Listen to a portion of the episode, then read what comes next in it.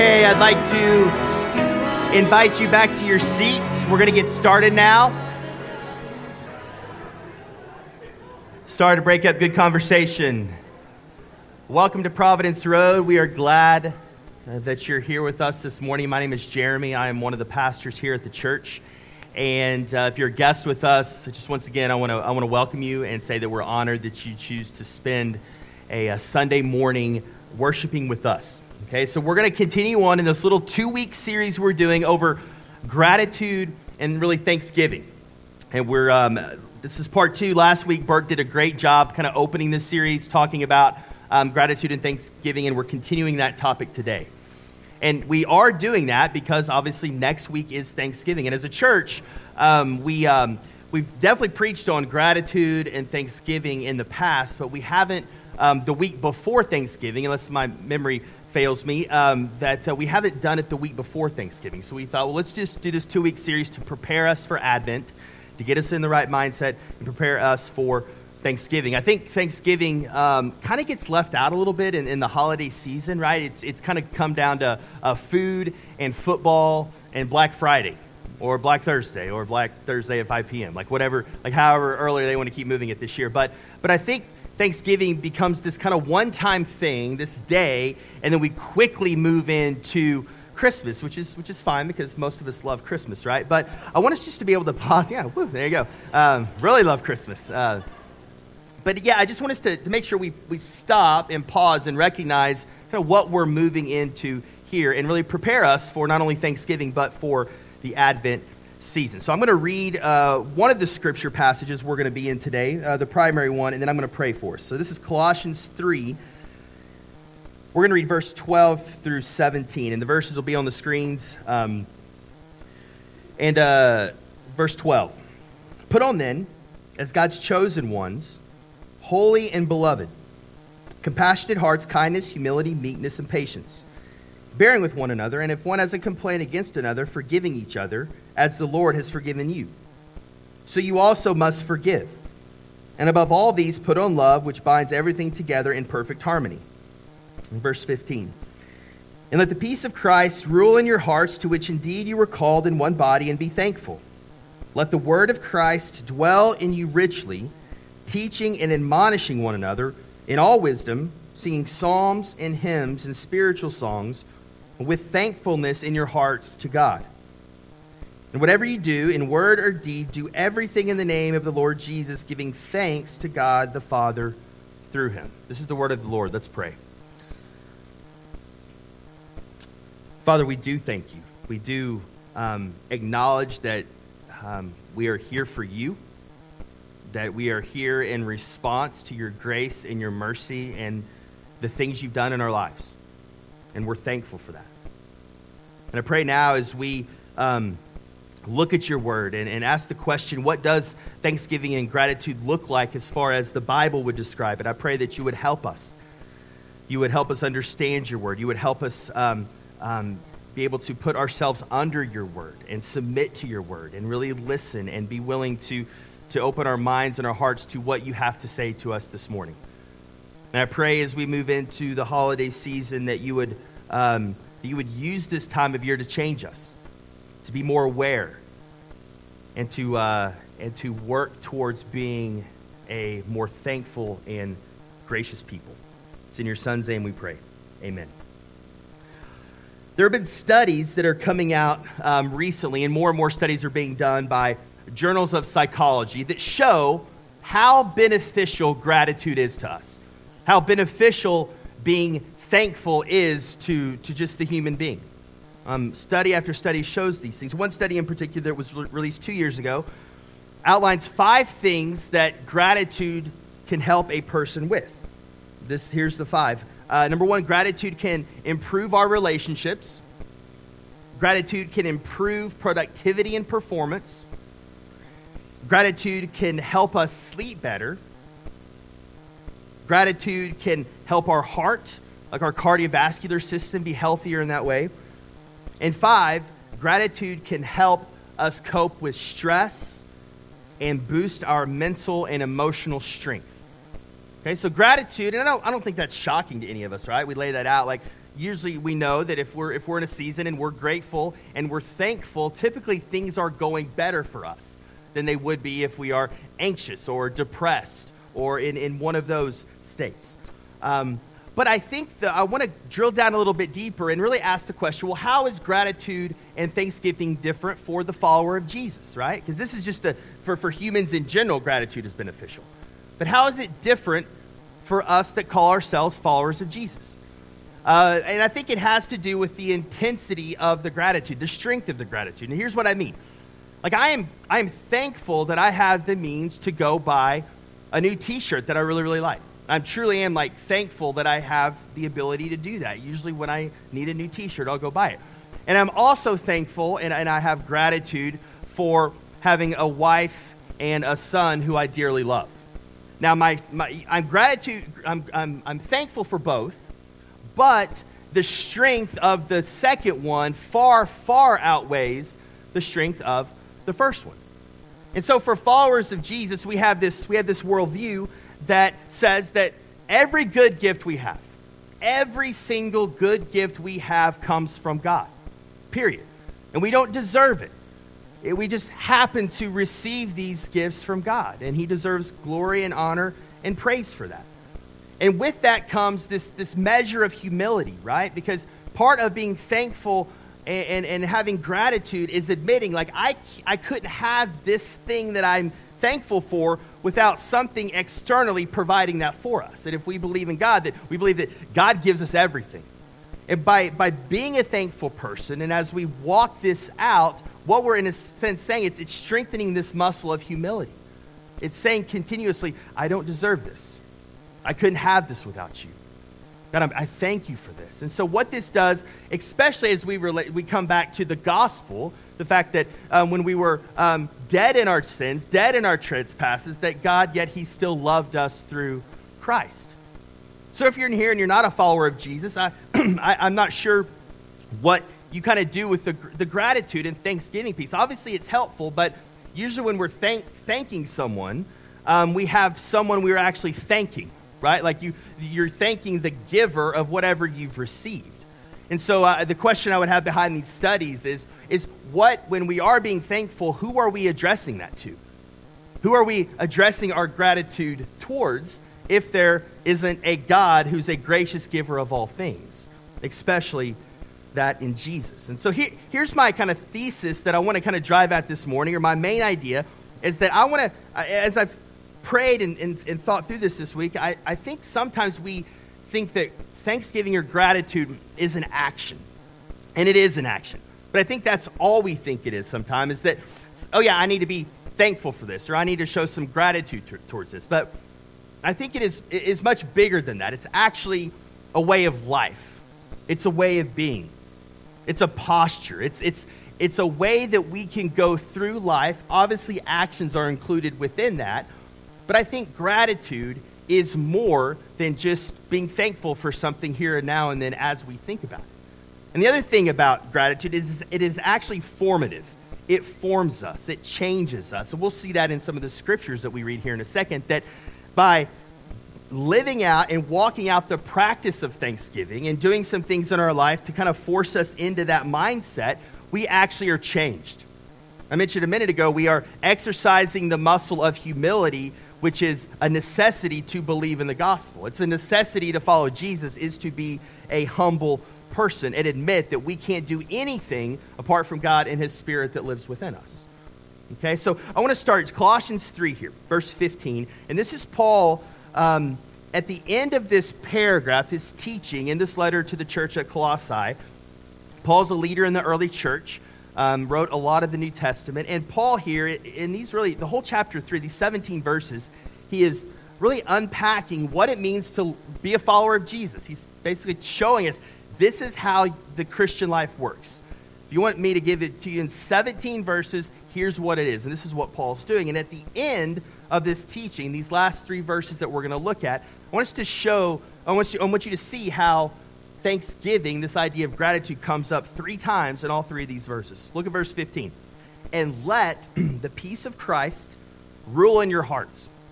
We all want that, right? Like, we all want the peace of Christ to dwell in our hearts. Like, that, that is such a, a comforting thing um, that, I, that we were asked to let dwell inside of us.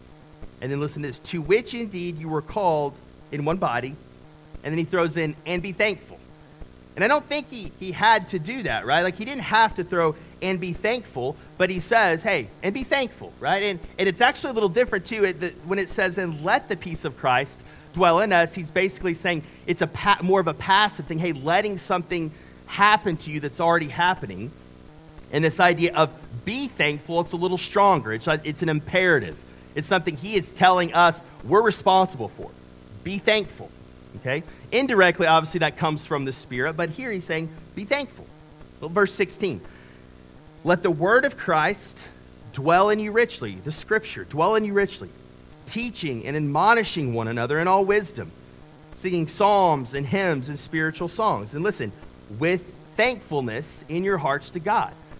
Now, let the, letting the word of Christ dwell in us richly, that's what we're doing here, right? Like we're opening God's word, and, and I'm doing my best to proclaim it faithfully, and we're praying that God, the Spirit, would use that to change us. That's what we do here. Second part of that, um, teaching and admonishing one another, that's what takes place in our missional communities. It's when we actually get to encourage and do that for one another in community. And then the third part of that, singing psalms and hymns and spiritual songs. And that's what the, a lot of this service, this thing we do on Sunday mornings, is built around this verse. It's saying, hey, sing together, sing hymns and songs and spiritual songs. There's something about raising our voices to God as a corporate body that um, is is, is crucial to the Christian life, Paul's saying. And he could have stopped there, though. He could have said, hey, do these things. That would have been a very natural place to stop. But he says, with thanksgiving in your hearts to God. So, what I gather there is Paul is actually saying there's a way you can do these things, letting the word of Christ dwell in, dwell in you richly, teaching and admonishing one another, singing spiritual songs. There's a way you can do this without thanksgiving that's incorrect or that's not the way you should do it. But by saying, do this with thanksgiving, he's saying there's, there's something about our posture when we do these things. There's something about the, our way of being and our tone and how we approach these things. And he's saying, approach them with thanksgiving. Approach him with thanksgiving. And then lastly, verse 17 says, And whatever you do, anything, in word or deed, do everything in the name of the Lord Jesus, which is another way to say glorify God, honor God, honor Jesus, appreciate him. And then he says, giving thanks to God the Father through him. Once again, he didn't have to put giving thanks in there, but he did. He could have just, hey, glorify the Lord Jesus, honor him, giving praise. Then he also adds giving thanks to God the Father through him. And so what I think what Paul is trying to say there is as we are living a life that honors God, as we are attempting to glorify God, we should always be thanking him because he is the one that is enabling us through his spirit to actually live that kind of life. A life that honors and glorifies and lifts up the Father. So, he, of course, he says, be thankful, because without his power working in us, we couldn't do those things. So, he's saying, appreciate God, honor God, give thanks to God. And we were created for this, right? If we go back to Genesis 1 and 2, the beginning of the Bible, we see that Adam and Eve were created to, to, in, to have close relationship with God. It seems like day by day there was this consistent relationship that Adam and Eve had with God. And they were given this purpose or this command to be fruitful and multiply. Enjoy all of creation. I've made all of this. Now it's for you to enjoy and you to extend my kingdom to the ends of the earth. And that was the command given to them in Genesis 1 and 2. And there was only one thing that they were prohibited from, from, from uh, touching or from um, enjoying. It was the, the, the, fruit, the tree of the knowledge of good and evil, that, that fruit there. Um, and so we're created for this, right? We're created to be thankful. We're created to be, be, be a grateful people. And we know it's beneficial for us. So, like, we can go home, right? Like, this is easy. That's a, that's a short sermon. Let's just go out and be thankful and gracious people and be grateful. But how hard is that? How, how much do we struggle with this? It's not easy. And from my experience in my own life and, and being a pastor, we, we aren't good at this.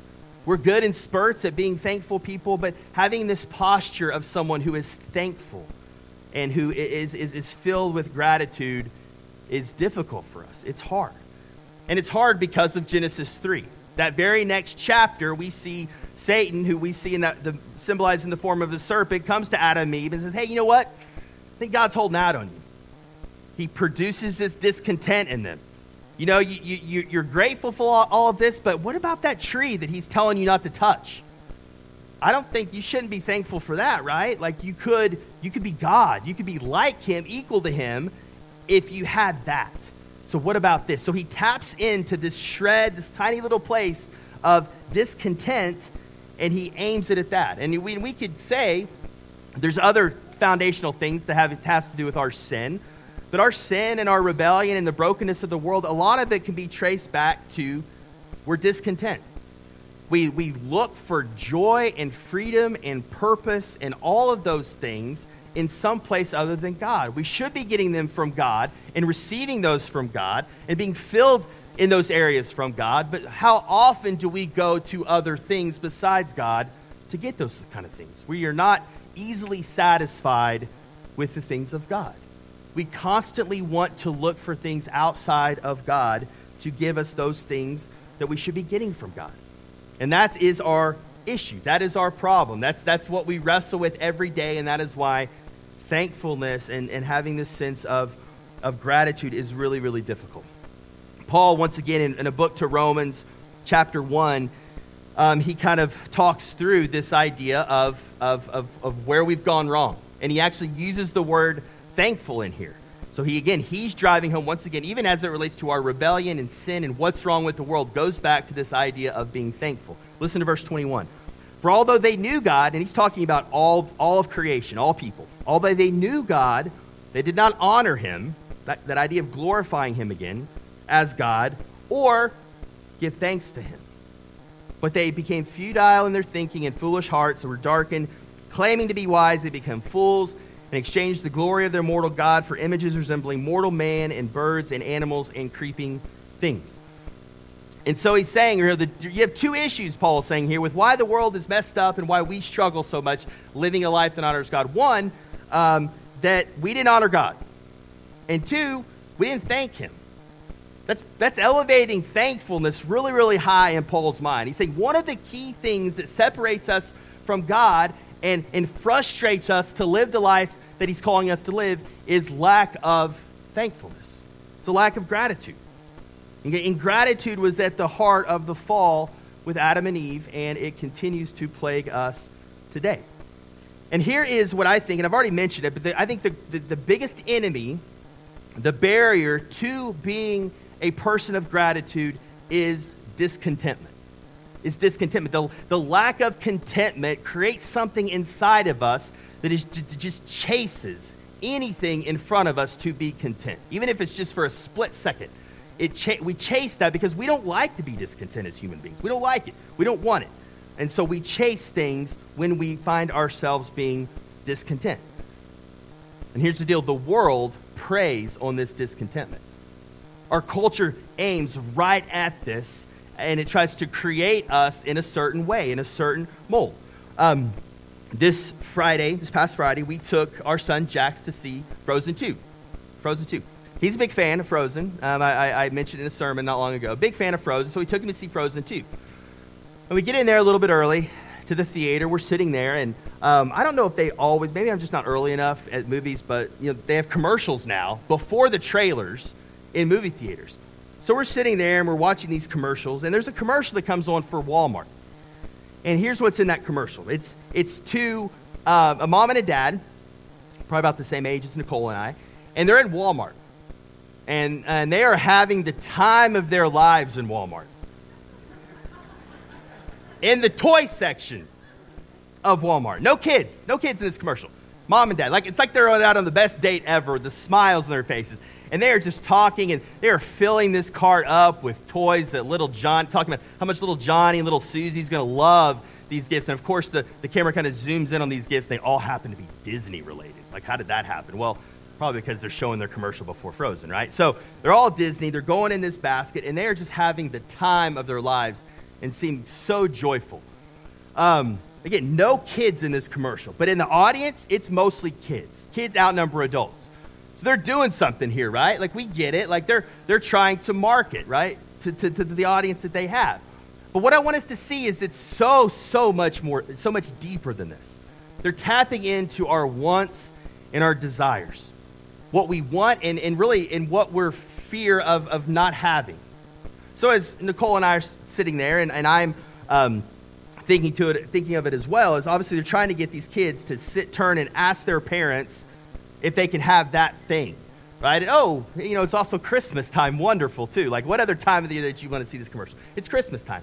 And so they're, they're what, but what I start thinking of is, you know, one of the, one of my greatest desires as a dad is for, um, to, to, to, that Jax to have everything he needs. To, to Jack, for Jack to be, to be joyful, for, for Jax not to feel like we're withholding anything from him. Um, and, and the flip side of that, my fear is that, he, that I would do something to cause him not to love me or disappoint him in some way. And these are just foundational, deep, deep feelings that mothers and fathers have towards their kids. And this commercial is tapping into that because what I start thinking is, hmm, th- these people are having so much fun. It's bringing them so much joy to give their kids all of these things. And I wonder if I'm missing out on something.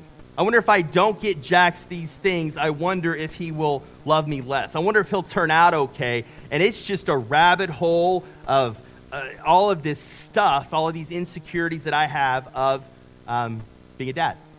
Discontent, right? Insecurity.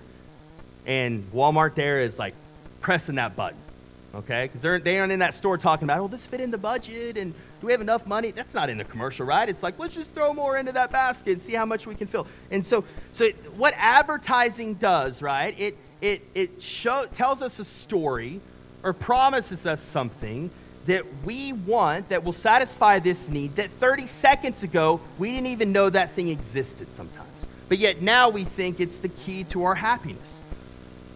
People, they're, they're smart, right? And this, and this is kind of the standard mode of consumption, right? We think of material things, material possessions, but it's getting more and more complicated in this area, aiming at our discontentment, right? So with the internet and the rise of having small computers in our pockets, um, we are consuming more and more than we ever been. So what these, these people are, are tapping into these things that to cause us to do that. Entertainment, TV, um, music, Netflix, social media.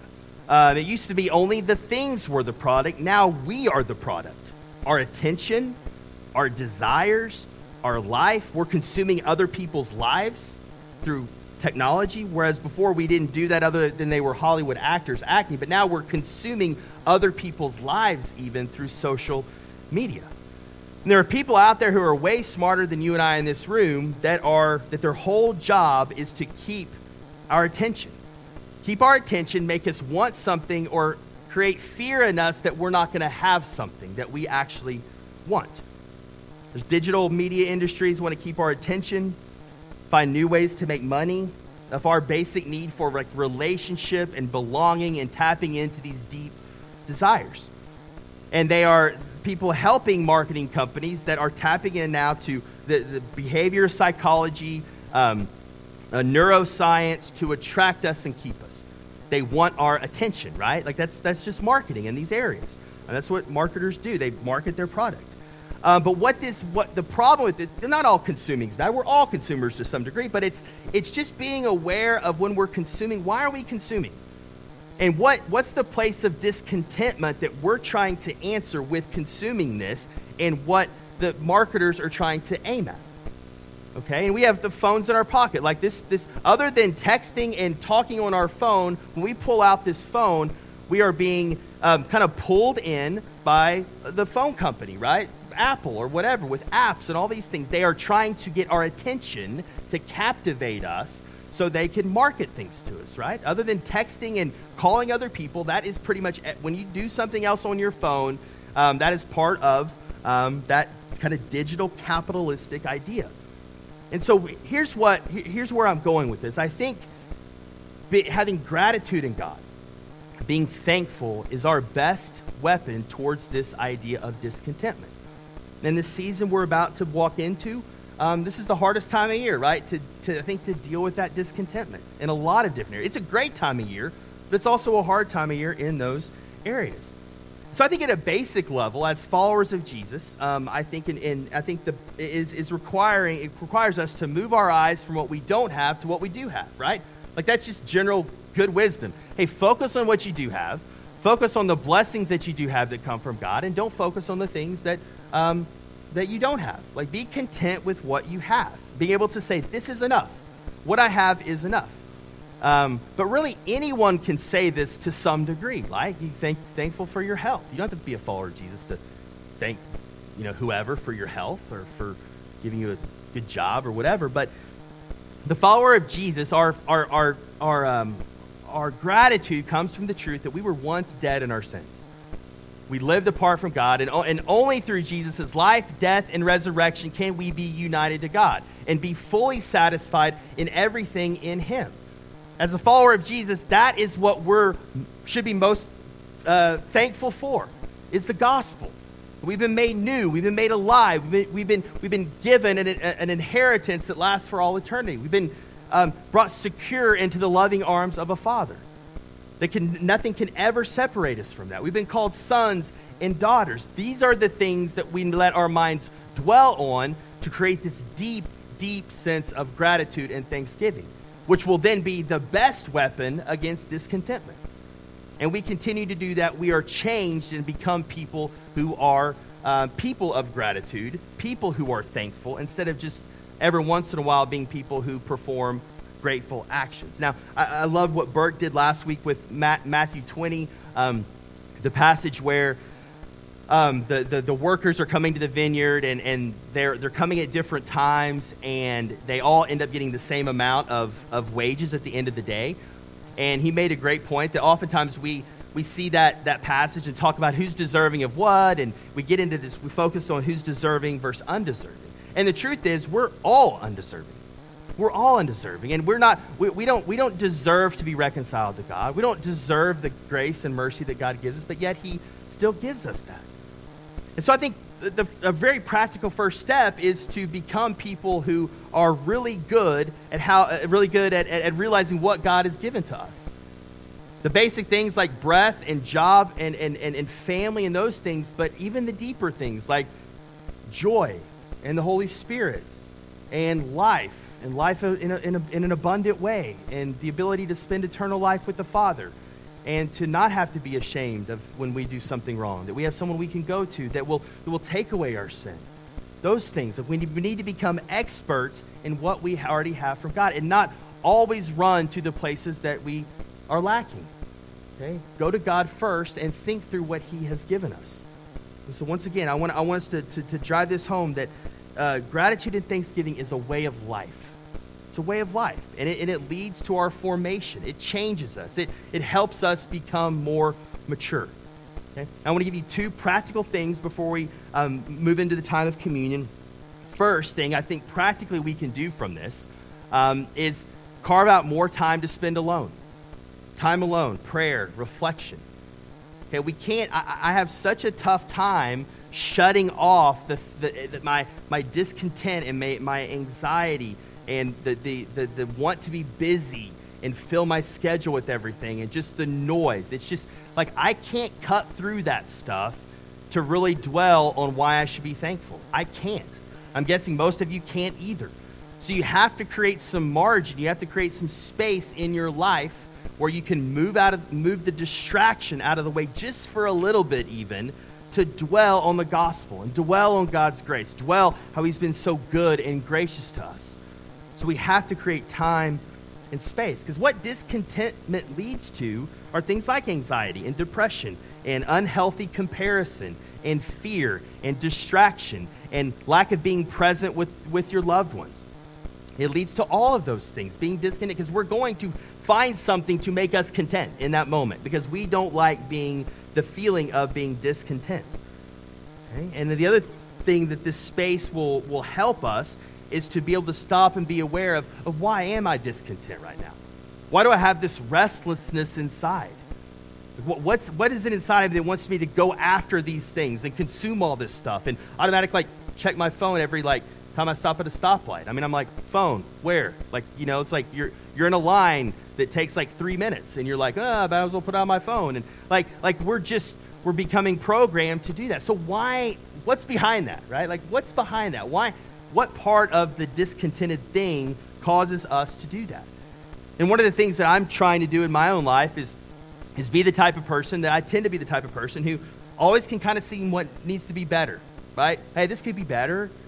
Uh, we could be doing more. We could be doing this a little differently. And I think our country, like, uh, lifts that up, lifts that quality up, where we have a, a country full of people who are who kind of live like that. What's next? What's next? How can I fill my time? I need to move. I need to accomplish whatever. And that is the opposite of creating time and space just to be quiet, just to be content. Um, Philippians 4, 6, and 7. I love this passage as it relates to time. This is Paul connecting thankfulness to anxiety in, in, the midst of prayer. But listen to this. He says, Do not be anxious about anything, but in everything, by prayer and supplication, and with thanksgiving, let your requests be made known to God. And the peace of God, which surpasses all understanding, will guard your hearts and minds in Christ Jesus. I think it's interesting there that he connects thankfulness with prayer. Because I don't I think it's hard for us to actually be in a state of thankfulness if we're really not in that position of prayer, the, the neediness from God, the stopping and reflecting on God and conversing with God, hearing from God. That's the best place to cultivate this idea of thanksgiving.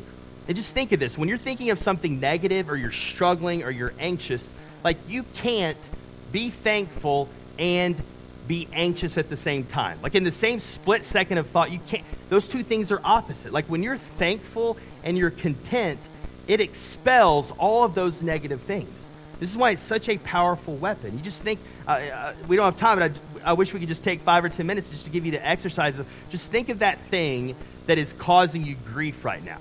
And then now, quickly come in and be thankful for the, all God has given you in Jesus Christ. That thing will leave for at least a split second, right? While you're thinking about the gospel and thinking about Jesus. But the moment you stop thinking about God and everything He's given you, that stuff's going to come rush back in.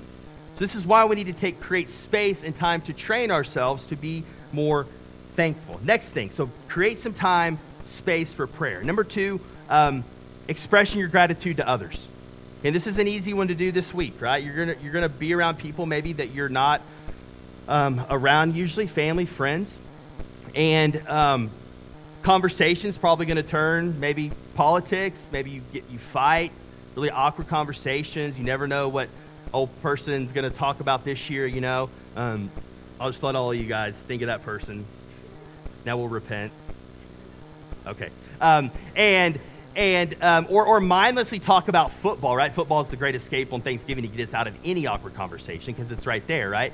Um, but instead of doing those things, what if we were the initiators of, of telling someone how much we appreciate them? I'm really thankful for you. I know we don't get to see each other very often, but I'm really thankful for you, and I'm, I, I love that we've gotten to do this today. Or just thankfulness in general. Hey, this is what I'm thankful for. And be the, the instigator, the initiator, and kind of turning that whole family event or environment into one that's a little bit deeper and a little bit more meaningful. Tell stories about the past that you're thankful for.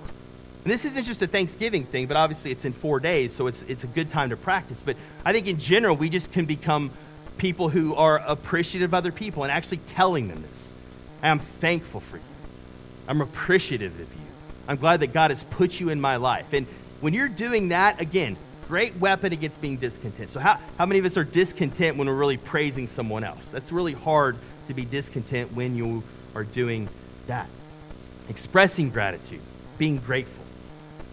And we're going to move into a time of communion here in a second, but I'm going to pray, and then we're going to move into a time of communion. And, and that's kind of the third piece to the application. So let's pray. Father, I thank you for this time. And as we move into a time of communion now, um, I, I pray you help us practice this. We're creating space here. We're creating some time to reflect and to dwell on you and your goodness and your grace and your mercy. So, as we move into a time of communion now, I pray that um, you would help us, help us focus, help us be self aware, help us um, if, we're, if we're finding ourselves being discontent in areas right now. I pray that you would help us just set that aside for just a few minutes to be able to focus on your grace and your goodness that you give us in all of our lives. And we thank you for your word. Thank you that we can open your word and, and talk about something like Thanksgiving. And it's, it's more than just, hey, just, just be thankful um, because your life is good right now. Obviously, that's important, but there's just so much depth to this idea of gratitude and thanksgiving in your word. So I, am thankful for your word. I'm thankful that you've cho- chosen to reveal yourself to us relationally in your word. And that we can we can look to you in, in, in matters um, like thanksgiving and like gratitude. And now, as we move into this time of communion, I pray um, you would help us once again focus and that your spirit would be present in this time. It's in Jesus' name we pray. Amen.